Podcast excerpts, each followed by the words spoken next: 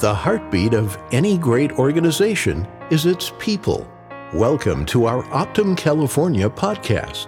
We'll share stories of team member triumph, resiliency, hard work, and inspiration. There may even be a few secrets revealed. Thanks for stopping by. And now sit back and enjoy the Inside Beat.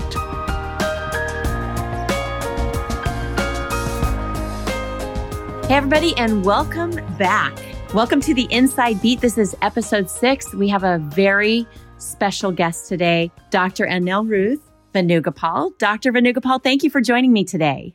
Thank you. Thanks for having me. Such a pleasure to be speaking with you right now at the peak of flu season. But I want to jump in and, and talk a little bit about you. I know that you are a hospitalist with Healthcare Partners with expertise in vaccines and infectious diseases. Can you tell us a little bit more about that? Sure.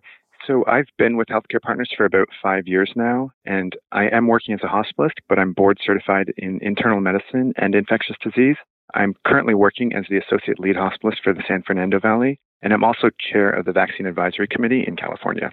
Wow, that's a big job, especially right now during a cold and flu season. And we're going to talk a little bit more about that. But let's talk a bit about your role with Healthcare Partners. I know that you've been with Healthcare Partners for about five years and you have a clinical role as a hospitalist. What is a hospitalist at Healthcare Partners? What does that entail? And what duties are included? So, a hospitalist is a physician that takes care of patients once they're admitted to the hospital. Generally, they oversee the care of the patients and work with the various specialists that are required to see the patient for their medical issues. So they coordinate the inpatient and outpatient needs of the patient and then also ensure that there's a proper transition home when the patient's ready to be discharged and to make sure that they have the proper resources available. You know, this is a little bit off topic for this, well, for our podcast in itself, but this role has changed and evolved over the years because I remember as a child when I had stayed in the hospital as an asthmatic that my main physician, my home physician would come in and see me and he didn't really know or was aware of what was going on in the hospital. So has this, this uh, role has evolved to today where there is um, full case management of patients?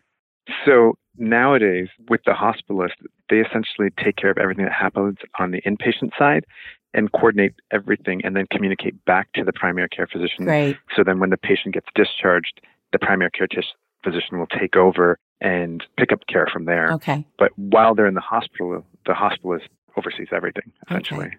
That makes sense. And and it leads me to my next question for you. I've I've talked with other physicians and staff members with healthcare partners about continuity of care. Can you please describe what this means from a hospitalist perspective? From the hospitalist perspective, I think continuity of care means ensuring that the patient has a seamless transition of care that ensures the patient is completely set up with all the resources needed to improve their experience and outcomes after they're discharged. And one of the advantages of being in a large medical group is the ability to provide coordinated care from different providers and disciplines upon discharge. And I know that there are many, many resources available. I'd love if you could tell us a little bit about those after a patient is discharged, there can be some confusion about what's next for the patient, how they can ha- get follow up care, how can they make sure they don't relapse or re injure themselves, whatever the reason was for them to be hospitalized. Can you tell us about the multitude of resources available through healthcare partners? Sure. So, patients often have a lot of stress when they're being discharged from the hospital because they think no one's going to be seeing me or no one's going to be taking care of me. But Besides follow-up appointments with the primary care physician or specialist, there's a lot of options that we have available that we can provide to our patients that include home health and nursing care, wound care. If they've had surgery, it could be care of any surgical wounds or drains. We can arrange physical therapy or occupational therapy or even speech therapy. Or if the patient's still very sick and requires a little bit more intense therapy, they could be transitioned to a skilled nursing facility or a subacute or acute rehab where they can continue their recovery process. For patients that are a little bit more chronically ill, say they're needing to be on a ventilator or they're needing persistent dialysis, we can transition those patients to a long term acute care facility. And then we even have special programs for our higher risk patients that have a lot of medical issues and are usually older where they can spend a lot more time with a physician that's been trained in dealing with those issues, or they can even set up house calls where the physician or nurse practitioner can go to the house and see the patient at home in their own setting. So it's so important, you know, having been in the hospital myself at various times, either giving birth or recovering from asthma, an asthma attack. Eh, that uncertainty is very scary and can impact recovery as well. So it's, it's wonderful to hear that these resources and programs are available to patients and for physicians, those uh, staff members that are working closely with patients as well. Dr. Venugopal, I'm so happy that you're here today to talk with us because you, you have a wealth of information to share. One of the things that I know that has aided you is the team support that is supplied to you for the physicians at Healthcare Partners. Can you tell us a little bit about that support, about that team spirit that is so alive and well at Healthcare Partners? Sure. Team support is very important to me and I think to most physicians because not only is there stress for the patients when they're being discharged, there's stress for the physician because most patients haven't gotten back to 100% as they were before they got sick. So we want to make sure that when they're going home, not only are they ready to go home, but do they have the support they need after getting discharged? And having a dedicated support system to help coordinate that care, including case managers or social workers, it's very important to me because they're going to take care of the patient and follow up on them and make sure that they're looked after and cared for appropriately after discharge so I don't have to stress out about it. Yeah. So, so important. I really appreciate you sharing that. We're going to take a quick break, but when we come back, we're going to talk to Dr. Venugopal a little bit about cold and flu season, infectious diseases, cultural competency, and a few more things. We'll be right back. Optum is where you need us. To learn more about employment opportunities in your community, go to optumcare.com forward slash careers. That's optumcare.com forward slash careers. So, Dr. Venugopal, I know that you have a special interest and specialty in infectious diseases. How did that come about? I think most physicians choose their specialty based on either some past experience or just based on their own personality. I did my medical school training in India, and when wow. I was there, I got to see some unique infections, right? And it was anything from tuberculosis to leprosy to wow. tapeworms. It was super interesting to me, but it was very problematic to that population. And besides all that experience, you know, I would say in general, I tend to be inquisitive and pretty detail oriented and like to look at the big picture when I'm facing patients and problems. And I think these are characteristics that you'll find in a lot of infectious disease docs. And I think that's the road that led me there. Yeah, wow. What an interesting path. And it's obviously served you well as as well as with uh, healthcare partners and the patient population that you serve and and healthcare partners serves. As a chair of now you mentioned that you were chair of the vaccine committee. And we are at the peak of flu season right now, in particular, a rough flu season globally with the onset of coronavirus, COVID 19. Can you give us a little, a few tips for battling the flu, in particular, the recent outbreak of, of what we're seeing now? Although, you know, the symptoms, as we've discussed, seem to be very similar. So it's going to be hard for patients, for those infected to really tell the difference between something that's very serious and pandemic and something that's just common that, that goes around every springtime. Is there any really key tips you can share with us? Sure. So both flu and COVID 19 or this novel coronavirus infection that's currently going around, both of them are respiratory viral illnesses and are going to have very similar symptoms, which might include fever, cough, or shortness of breath. The best way to protect yourself against the flu, and I have to make this plug, is to get your flu shot. Okay. Every year. Now, both of these viruses typically spread when people are sick and then they're coughing or sneezing and spreading sure. the virus out in droplets. So for both of them, the best way to prevent it, besides the flu vaccine with flu, is to make sure you're washing your hands properly. Make sure that you are covering up your cough. If you're sick, staying home so you're not spreading to other people. Stay away from sick people. Don't share any personal items like cups or utensils with people that are sick. And generally, just trying to stay healthy. So, real quick question from me. The flu virus, any type of flu virus, how long does it typically live on a surface? So a doorknob or a bathroom sink or a, a cup, like you mentioned. We know it can pass from person to person through the air or from touching each other, but on a hard surface or a, you know, a regular surface in a home or office or public location, how long does a, the virus typically live on a surface? In general, with respiratory viruses, they can live on environmental surfaces like tabletops or door handles sure. or grocery carts, anywhere from hours to days. Oh, wow. So that's why it's really important when you're out and about just making sure that you're assuming everything's infected and that's why yeah. you need to make sure you're washing your hands properly and not touching your eyes or your mouth or your nose without washing your hands first, because that's one way to introduce the virus into your system.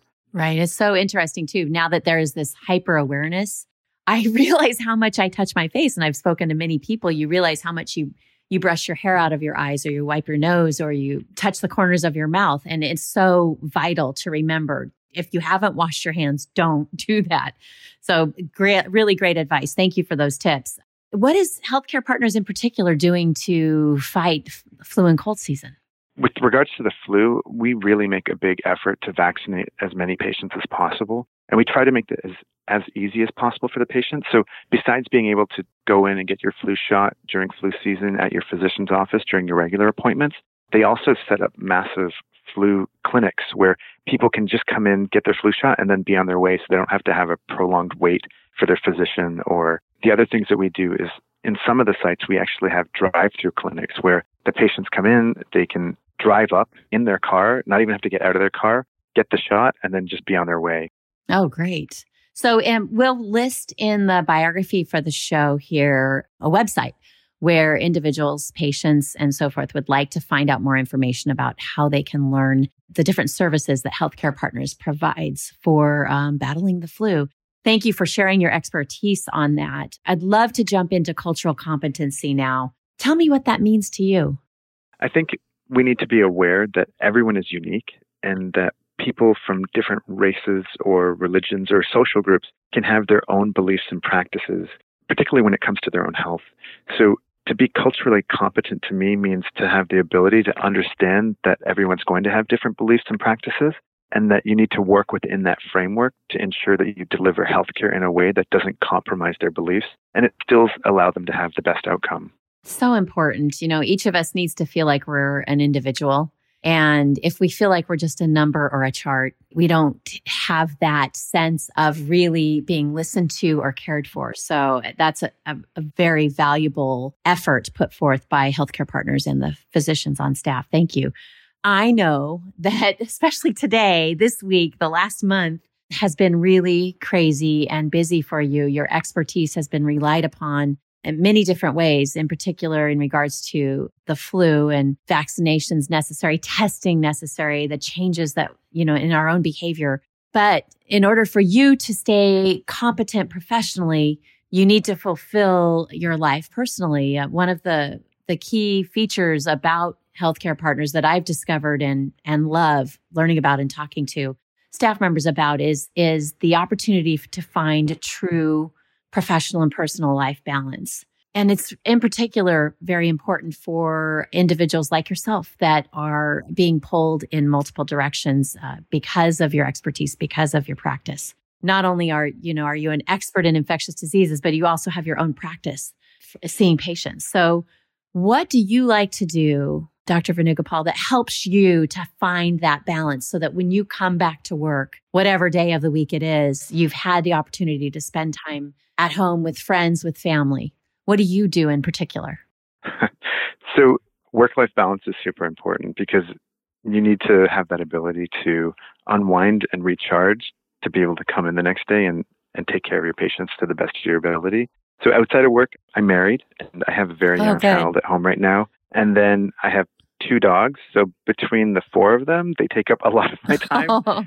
But besides that, I try to stay active by running and working out.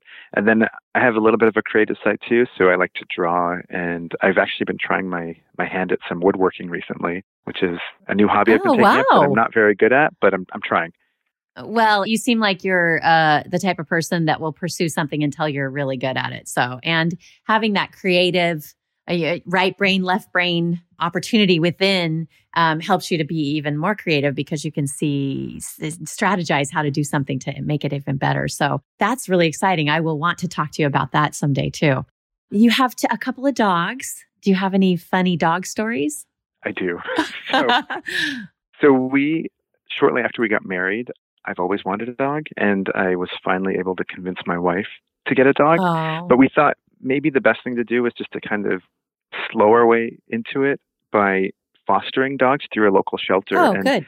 of course, the very first time we did it, we fell in love with the dog. Oh.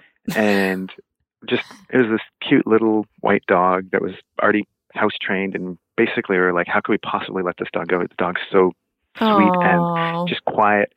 So, you know, the, they said the condition was, that, you know, I had to get the dog spayed okay. was fine and they made all the arrangements but the night before actually the day before the dog had been acting a little bit weird she was kind of panting a lot and then not really wanting to eat and just hiding i i didn't really know what was going on because again i've never had a dog before and i had spoke to the shelter a few times and they just reassured me and said well you're you're taking her to the vet tomorrow so just don't worry about it they'll they'll Oh. check her out and make sure Oh, everything's no. fine so we said, okay, that's great. But that night, my wife and I were just sitting on the couch, and our dog, Shia, was sitting in between us. And suddenly I looked over and I didn't know what was happening. But then after about a few seconds, I realized she was actually pregnant and she Oh, delivered no. a puppy on my couch. Oh my gosh. Wow.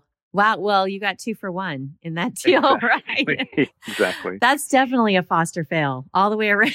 all the way, All the way across the board, right? yeah. so you have Shia, and then what did you name the other, the puppy? So, so we named her Sophia because she was Oh. born on our sofa. So That's perfect. That's perfect. And they're and they're good with your uh, your child, your yes, a little um, boy, right? Yes, we have we have a little boy who's about six months right now, Oh. and they they're really good with them. Sophia, the puppy, she's almost two years now, but Oh, yeah. she still gets a little jealous. But she's Oh. slowly becoming friends with them, Okay. and they're um, I think they're going to be good buddies. Good. Well, that sounds like a, a lot of balance happening at your your house. Yeah. Thank you for sharing uh, your time with me today. I especially I know how busy you are. It has been an absolute pleasure to have you as uh, the guest on our final episode for this first round of six podcasts for the Inside Beat. Really appreciate your time, Dr. Venugopal. Please take care of yourself and continue to do your good work. It was great talking to you. Thank you for having me, and don't forget to get your flu shot and wash your hands. Perfect. Thanks. Take care. Thanks for tuning in to the Inside Beat, an Optum California podcast. Be sure to subscribe to receive notifications when new episodes are released and never miss a beat.